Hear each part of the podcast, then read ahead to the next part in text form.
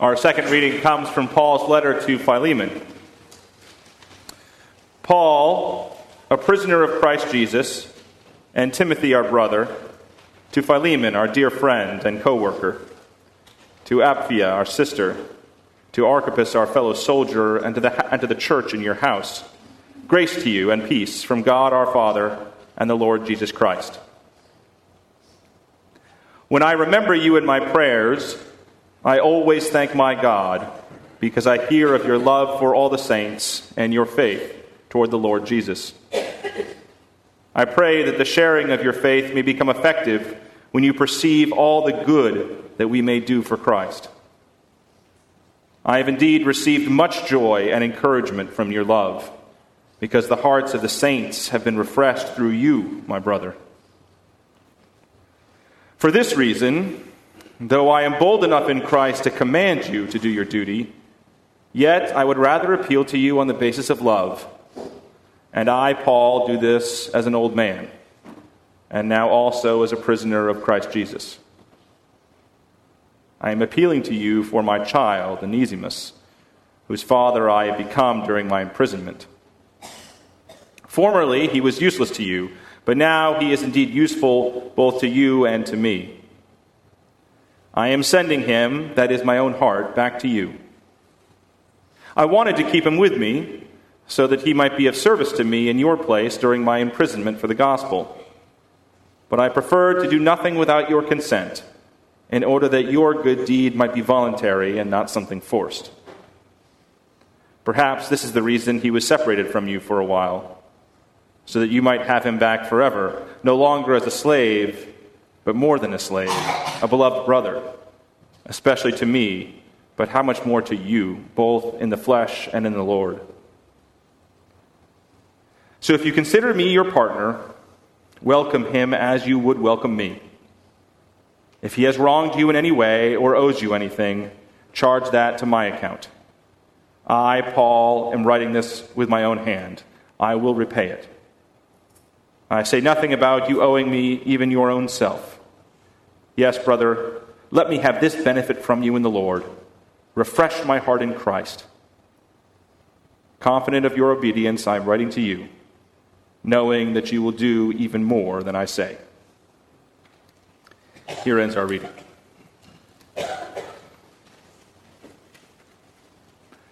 And now please pray with me. May the words of my mouth and the meditations of all of our hearts be acceptable in your sight, O God, our rock and our Redeemer. Amen.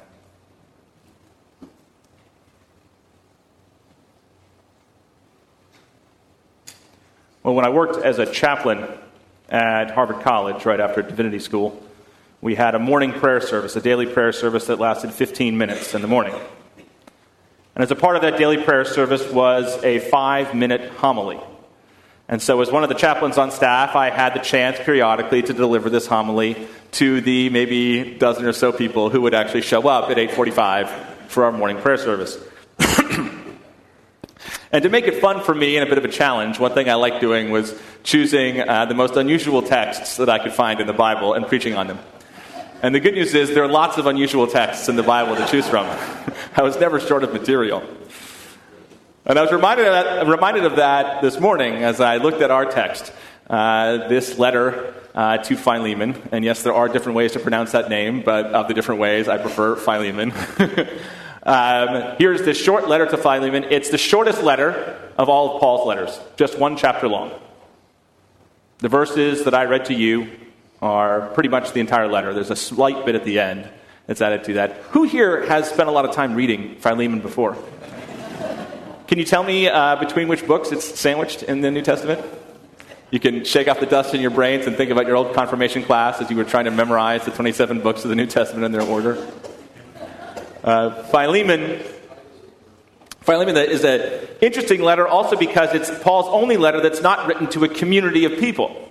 It's an undisputed letter of Paul's, and unlike other letters which are written to whole congregations, this letter is written to one person, an individual.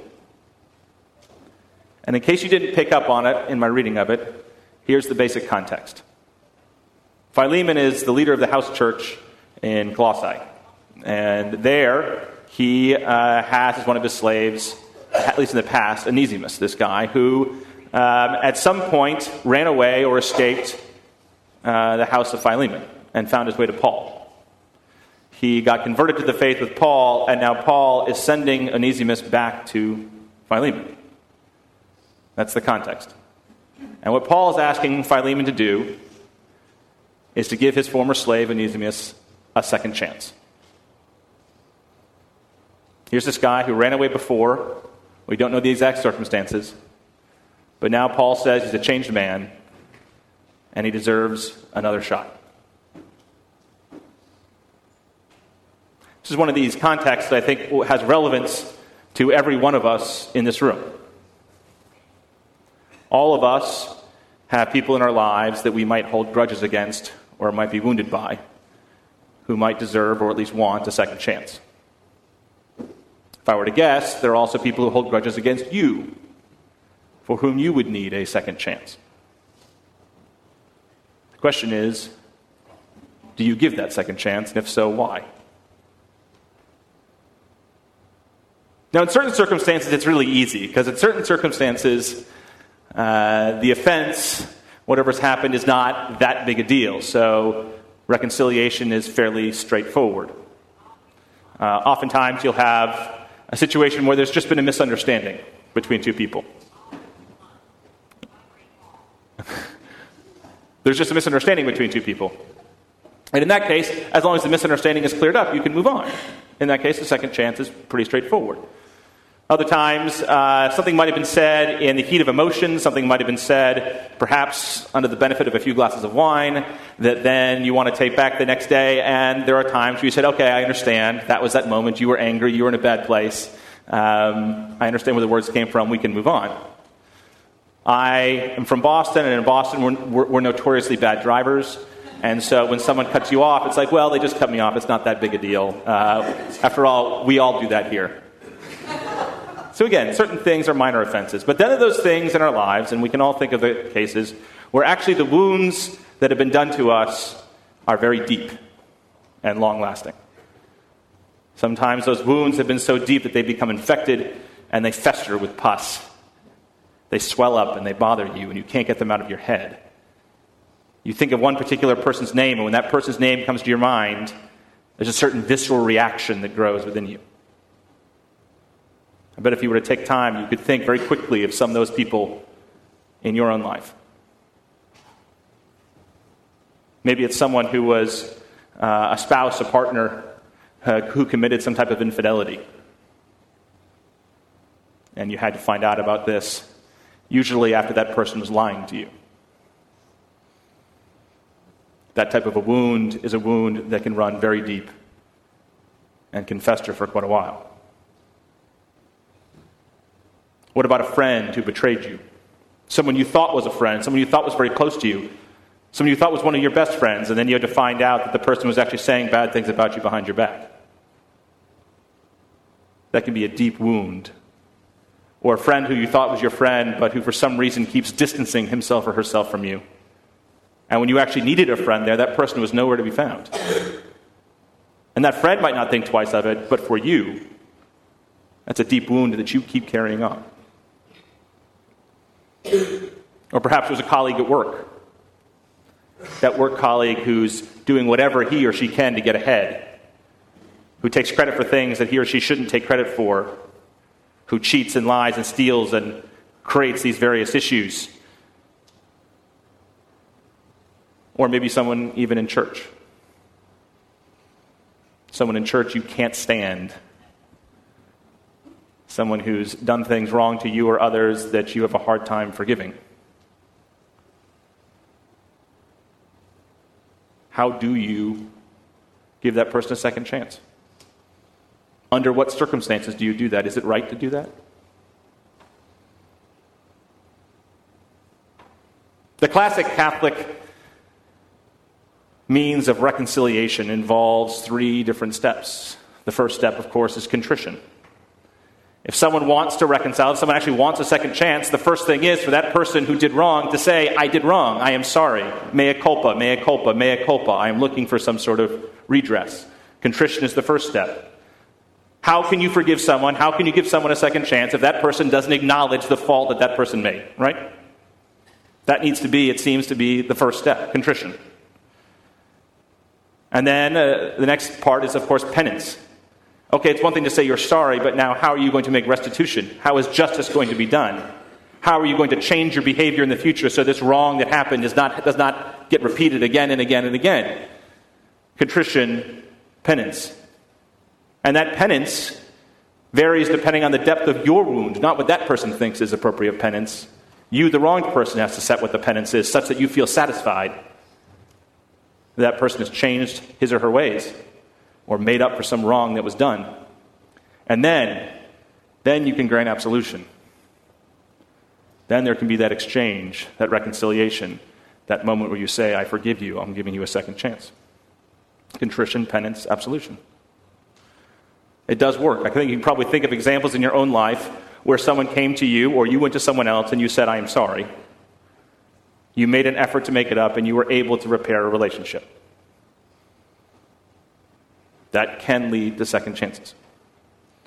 Whenever I think of that notion, I have this image in my head from the movie The Mission. Have you ever seen that movie, The Mission? This is all about uh, Portuguese, the, the, the, Portuguese in Paraguay in the 18th century, and this conflict between missionaries and these sort of very aggressive business conquistador types. And one of the main characters is played by Robert De Niro, who was at one point one of the most rapacious of all the uh, merchants uh, you know, hurting the indigenous population whenever he could. And then he decided to become a Jesuit and converted, and he had to do penance. And there's these very, like, in, incredibly shaking scenes of Robert De Niro, you know, crawling up this, you know, waterfall, carrying all this stuff with him, trying to have as much pain as possible because um, he did so much wrong. There's that sense of penance. You must carry a burden. There must be some degree of something exacted. Can you think of any problems with that setup? The uh, scenario? How often is it someone says they're sorry, tries to make it up to you, but you know in your heart of hearts that person's not going to change? Can you still give that person a second chance? Oh, I know you want to be sorry. I know you say you're sorry, but that's, I, I, don't believe you. I can't give you absolution. Or, better yet, how often is it that someone who does you wrong actually seeks contrition? Actually is contrite? I mean, how often does that actually happen? There's, I mean, usually when someone does you wrong, they don't think they did wrong, or at least they thought they were justified in their actions, yes? So if, if, if, it, if it, requires that person to feel contrition and they're not willing to do that, there's no second chance. Or to turn the tables just a bit, can you think of someone who has a grudge against you? Do you feel contrite for what you supposedly did? Are you going to go seek forgiveness for that? This is a great schema, but doesn't leave all that much room for legitimate second chances. This past week, I was reading a book by a Yale theologian named Miroslav Volf called Free of Charge. And in the beginning of the book, he talks about how our world is a world that's devoid of grace. He gives an example. Miroslav and his wife uh, were unable to have uh, children biologically on their own, and, but they had the opportunity to adopt a son. And he said the morning that they were going to the hospital to pick up their son, uh, he said it was one of the happiest moments, happiest days of his entire life. Here's Wolf, just like in his car, so excited he can't even hold himself in. He's going to finally have a son, and he can't wait to lay his eyes on him. And he's so excited his driving that he drives, drives the wrong way down a one way street in Los Angeles. Uh, where he was living at the time. And a police officer sees him and pulls him over. Now, he's from the former Yugoslavia, and in the former Yugoslavia, when a cop pulls you over, the right thing to do is to get out of your car and talk to the police officer. So he gets pulled over and he's all excited. He's like, Well, I'll just explain to the police officer what the situation is. It's not that big a deal. So he gets out of his car to try and turn to the police officer. Of course, the police officer in America, uh, they don't take too kindly to people getting out of cars when they get pulled over. So here's this police officer in his shades who's starting to yell at Miroslav to get back in his car. Uh, and then come up and say, license and registration. But, sir, but, sir, you don't understand. License and registration takes that, goes back, and hands him a ticket. And so here's Wolff as a theologian reflecting on this, being like, okay, here's like the happiest day, one of the happiest days of my life, and yet marred by this fact of like total lack of grace, appreciation for what might be going on in the world and in, another person's life. The other day at, um, at men's lunch, uh, we were talking about politics. And I know, shocker, uh, especially since I helped choose the subject. Um, we were talking about politics and particularly the benefits and drawbacks of a two party system both in the US and the UK. And at one point, uh, and, and, again, this, one, one, one, we're, we're talking about the polarization that's in society, the extreme polarization in society. And Daniel uh, O'Connell brings up the point of, well, a lot of this, as you know, think trying, trying, trying to piece it together theologically, a lot of this is based on your perspective on human nature. So if you think that human beings are bad people fundamentally, are ho- hopeless sinners fundamentally, you tend to see the world as a zero sum game. You tend to see the world in transactional ways. You tend to assume the bad in someone else. You want to set up strict laws to prevent that person from doing bad. And that's the way the world functions. And all of a sudden, when, when, all of a sudden you have this negative view of human nature and the negative view of how the world works, there's this incredible lack of grace that's in the world, right? You're immediately distrustful of everyone around you. The other party must be wrong. You don't even make an effort to try and think about it. The other person must be wrong because you live in this, this view of human nature going that way. Uh, same thing in international relations, everything else. The problem with this lack of reconciliation, lack of grace, the lack of giving of second chances, is that if you feel like you're being, you've been wronged, and that person's not seeking contrition, all of a sudden you have this negative view on the people around you. That person's a bad person, that person's a bad person, that person's a bad person, that person's a bad person. If you've been wronged enough, all of a sudden everywhere you look, you see nothing but bad people around you. And there's no grace there. It's almost like we become feral cats. You ever seen a feral cat? It's like the cat's been wounded so many times and hurt so many times, you try and go near there and just even come close to pet the cat, and the cat runs away or snarls at you because, they can't, because the cat can't conceive of anything other than bad intentions. How do you break that cycle? How do you get out of that framework? How, do you, how, how does it not always be an us versus them?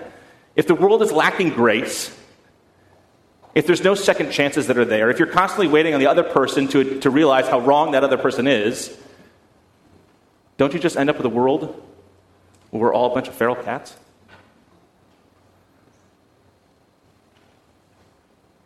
The letter to Philemon is an interesting one because of what Paul does when he writes to Philemon, how he approaches this issue of second chances. Paul starts off to him and just shows his immense love for Philemon and all the great work he's done. It's like, I love you. You've done amazing work. You're continuing to do amazing work. I am overjoyed, legitimately overjoyed by how great you are. And then appeals for him to give Onesimus a second chance based on what? On anything Onesimus did to deserve it? On his contrition? No. He appeals to on the basis of love. A Christian type of love, which of course is rooted in the basic Christian truth that you are loved by God, not because you deserve it, but because that's, that is God's gracious will for you. That's the basis of where this second chance comes from. God gave you a second chance and keeps giving you second chances, even though you don't deserve them. God loves you for who you are just by God's very nature. You are forgiven by God. You are redeemed and saved by God can you then use that as a basis to pass that along to others? To change the cycle, to break it? This question of love. Jesus comes back to this again and again in the Gospels. In the Sermon on the Mount, one of the most famous parts of the Sermon on the Mount, you know, where Jesus is talking about loving those who love you is easy.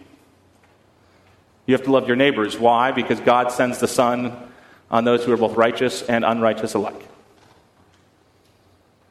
God's love is indiscriminate, and it even falls on you. Can you turn around and express that to others? If you look at Paul, one thing about Paul that's incredible Paul is someone who has been on the road preaching, preaching with virtually no money, building these tents. He's been beaten up time and again, and he's writing to Philemon from where? From prison. If anyone should have a negative view of human nature and be harsh about the way humans are, it should be Paul. But here is Paul writing this letter that's overflowing with love. Because in spite of all the struggles he's been through, he's still overwhelmed day after day by the fact that God loves him and that he's been redeemed and that he should share that, share that grace with the whole world. Now, there's one important caveat to this that I'd like to add. Uh, yes, giving second chances, I think, is something that we need to do as Christians. When Jesus is asked, How many times do you forgive? As many as seven times, Jesus says, No, 77 times. So, yes, there's this call to forgive because we have been forgiven ourselves, because we have been loved. We, are, we have to start the cycle of grace. But there's, of course, one important caveat to mention that is this little question of boundaries and enabling. Sometimes there are people um, who are in a situation where, by you constantly giving them second chances, you're actually not helping them. Uh, you can maybe think of certain individuals this way, where certain people they just keep they just keep in bad cycles and bad habits, and if forgiving them won't actually help them get out of that cycle. So I do want to make that clear. There are certain times where you're actually not loving someone by giving them a second chance again and again and again. This is particularly people who are in addiction cycles, but other things too. So I do want to mention that. But nevertheless, all of that, whatever the circumstance, has to be governed by that Christian doctrine of love.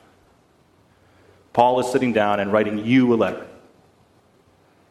Paul is writing a letter to you, an individual, and asking you if you are willing to give that person in your life a second chance who does not deserve it, who may not have come to you seeking contrition. This is not an easy thing to swallow. It's not an easy thing to do, and maybe you can't do it today or tomorrow or in a week or in a month. But Paul's asking us and asking you to give the world a second chance because God has given you a second chance and God continues to love you. May we remember that love first and foremost in our hearts.